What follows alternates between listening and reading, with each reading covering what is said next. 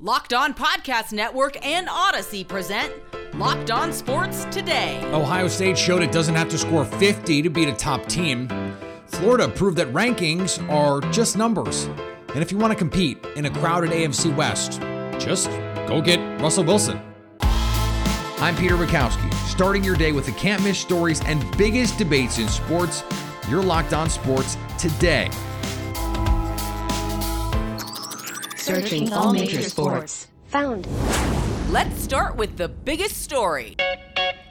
Today's episode is brought to you by Bet Online. Bet Online has you covered this season with more props, odds, and lines than ever before. Bet Online, where the game starts. For one glorious weekend, college football takes center stage without the specter of the NFL, and we got some big time matchups. Really, the only game that lived up to the hype when it comes to these big time matchups was Ohio State, Notre Dame, and even that one uh, through about a half was a little bit of a struggle. Ohio State pulls it out 21 to 10 with a late surge from CJ Stroud and company over the Notre Dame fighting Irish. Joining me now from Locked On Buckeyes, Jay Stevens. And Jay, what are you going to take away more from this game? A sort of sluggish first half when Notre Dame is leading at halftime, or the second half when Ohio State seemed to get it in gear a little bit offensively and defensively? I think the biggest takeaway is that Ohio State found a way to win the game. A year ago, if this was a fight in the week one against Notre Dame, Notre Dame wins that game easily, probably by two touchdowns, because Ohio State wasn't the tougher team in most games last year. They struggled in a lot of ways to be in physical matchups. Those were the games that they really struggled in, and their weaknesses got exposed. So I think really it's just that Ohio State, when it needed to grind out a win, when they needed to grind out a long drive, they found a way to to do that. So it's really the biggest takeaway to me. I can gripe about the offense. I can complain about Stroud. I can complain about so many other things: coaching, play calling, situational play calling, whatever you want to you want you want to say. They found a way to win. Week one, top five matchup in prime time. All eyeballs are on these two schools, these two brands, and the Buckeyes found a way to win. That's the biggest takeaway to me. And if you want to hear all the griping, Locked on Buckeyes, wherever you get podcasts, Jay is doing that every single day. I promise. All right, let me ask you this question um, in in the same sort of way about a different topic. Jackson Smith-Njigba, potentially the best receiver in college football, future first round pick potentially as well. The Buckeyes win this game with two catches for three yards from him because he's dealing with an injury. Are you more heartened that this team was able to win a game without potentially their best skill player, or more concerned about their ability to, in the future, beat these top teams if his health is a question? I think if his health is a question, by say four weeks, four, five, six, seven, I think it's more of a concern. I think right now it was a big win, not just because of that, but you mentioned it so well. He only played, I think, what 15 plays. Like it, it wasn't that he didn't play that many that many snaps in the grand scheme of things. When you had offensive linemen who played, I think four of the five old linemen from Ohio State played all 71 offensive snaps, and so you're thinking about well, your best receiver, possibly a first round first round pick, and Ohio State found a way to win in this game. That's another huge like stepping stone and building block you can take. Also, a, a guy who caught a touchdown pass, David Johnson, wasn't a guy who was a scholarship guy once he got to Ohio State. So when you get once you get like past like the surface, getting to more of the nitty gritty nerd notes, you realize his injury. I mean, it sucks. Like you don't want to see a guy get hurt, but you do like to see the other guys step up in big ways. And so, if this were like a week five, six, seven, where his injury is lingering into those games, we're getting into like a lot of the tougher Big Ten games, I'd be a little concerned. It's week one against Notre Dame. The Buckeyes won that game. Luckily, there are a couple cupcakes coming up over the next couple weeks. I sure hope that Njigba is able to get healthy because after that, the Buckeyes will need him on the field. Stay up to date on all the things Buckeyes, the Ohio State University, by subscribing to Locked On Sports today and the Locked On Buckeyes podcast on the Odyssey app, YouTube, or wherever you get podcasts. Thanks for making Locked On Sports today your first listen. Coming up, Florida showed why preseason rankings are just boilerplate material. Here's what to look for on Bet Online, your number one spot for all your gambling needs. Here's the top eight teams most likely to win the AFC in 2022, according to Bet Online. The Bills at plus 350. The Kansas City Chiefs at 6 to 1. The Chargers right behind them at plus 650. The defending AFC champs plus 850 with the Bengals. Baltimore Ravens are at 9 to 1. The Colts 11 to 1. The Broncos at 12 to 1 and the Raiders at 18 to 1. Bet online where the game starts. Now, here's what you need to be locked on today. What has long been telegraphed is now official. Mitch Trubisky is the Pittsburgh Steelers starting quarterback for the season opener at Cincinnati on Sunday. Trubisky is listed as the first string quarterback on the team's first official depth chart, landing the job over first round draft pick Kenny Pickett and longtime Steelers backup Mason Rudolph. Rudolph is listed as the second team quarterback, while Pickett is the third team QB. Earlier Monday, Trubisky was named a team captain. The 28 year old was voted one of five team captains, along with running backs Najee Harris, Cam Heyward, linebacker TJ Watt, and safety special teamer Miles Killebrew. There's always a wonder about players in the midst of contract negotiations and whether they will be wholly focused on the game, even if, of course, they're not in the room negotiating every day. John Harbaugh wants there to be no doubt that Lamar Jackson is laser focused. When asked if he thought it would be a distraction, Harbaugh said no. Lamar has been focused on the season, he's been under contract, and he's going to have the best season he can have. Jackson missed the voluntary workouts this spring for the first time in his five year career, but the former NFL MVP reported on time for training camp and didn't miss a practice all summer. My interactions with Lamar have been all football. He's been focused and locked in on that 100% from a football standpoint. Added. Will it be Flacco time after all? The New York Jets cast some doubt on their quarterback situation for week one, announcing Monday that Zach Wilson worked out for the first time since he had arthroscopic knee surgery August 16th. Coach Robert Saleh said it's possible that Wilson could start Sunday against the Baltimore Ravens, although the realistic outcome is that Wilson will get at least another week to heal. Looked good, felt good, Saleh said of Wilson's workout. We're going to see how the knee responds today and tomorrow, and we'll have an answer for everybody on Wednesday. Remember, on Sunday games, Wednesday practice reports, for the first time, the teams have to disclose these kinds of statuses on injured players. And the Arizona Diamondbacks showed the San Diego Padres that it ain't over yet. Can the D backs always start rookies making their starting debut against the San Diego Padres? Because last year it was Tyler Gilbert, first major league start against the Padres, no hitter. And then tonight, Ryne Nelson, seven shutout innings in the D backs 5 0 victory. Miller Thomas of Locked on Diamondbacks here to tell you that Ryne Nelson might be that guy because we knew he was a dude that relied heavily on the fastball in the minor leagues, a guy with high heat, and he displayed that in his first major league start. I believe 58 of his 87 pitches were fastballs. At one point, retired 17 straight San Diego Padres batters, and that fastball did average 95 miles an hour in this game. So, a nice breath of fresh air because there's not a lot of D back starters that throw the heat and the gas like a Ryne Nelson. D backs might have found themselves another nice young pitcher in Ryne Nelson to add to with Tommy Henry already. And you also saw the offense Stone Garrett home run, double, Josh Rojas and Jake McCarthy wreaking havoc on the bases. The D backs are now eight games behind the Padres and the Phillies in the wild card standing. So the season ain't over yet, folks. The D backs are slowly creeping closer and making it an interesting race. And hopefully they can do that against the Padres, who they play six more times this season. For more Diamondbacks news coverage and insight, check out the Lock on Diamondbacks podcast. Here is another story you need to know. It felt like a bit of role reversal. A, a, top 10 team takes on an upstart program trying to make its way in the world. Utah against Florida, you know how that normally goes, except it was Utah coming in number seven. It was the Florida Gators trying to make a name for themselves and reestablish themselves in the college football hierarchy. Thanks to Anthony Richardson, they did just that in a 29 26 win.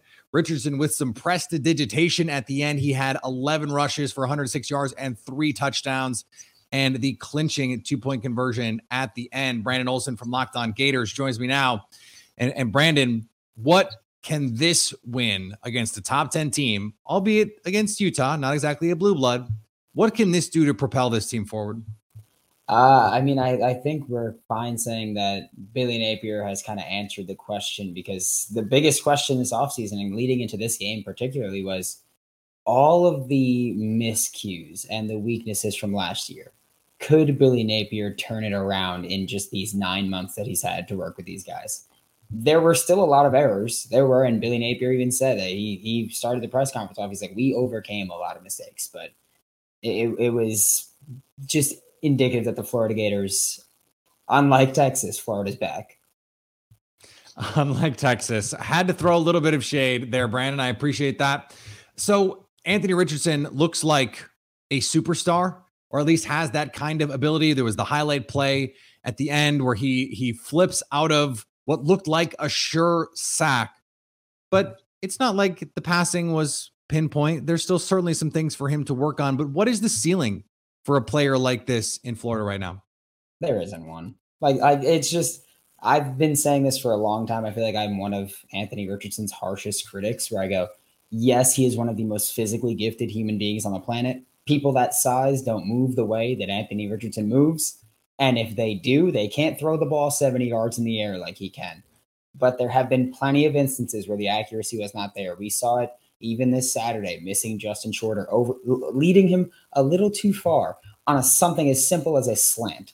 That that's an error that can't be had. Really, he had one dropped interception where he rolled to his left, kept fading back, and then just threw it into traffic. Things like that can't happen. But mechanically, Anthony Richardson looks different than he did last year. Uh, intellectually, he is different than he was last year. I don't know why they didn't necessarily test Utah deep here. Utah had two new starting safeties, and I mean, you, kind of got one of the strongest arms in the in all of college football right now. I don't know if it was we can't make these errors against Utah and still win the game, or if it was just a lack of trust in Anthony Richardson right now. But I think if he really does get it going, you're looking at an elite quarterback. Make make me a path to Florida being back, baby. I mean, it, it comes down to every game on this schedule is winnable. You just have to win, I think, one of Georgia or Texas A&M. LSU, I mean, they showed they're not back. Tennessee and Kentucky, they're overrated as it was. I'm not butting on them. I don't care what anybody says. I'm not butting on those guys.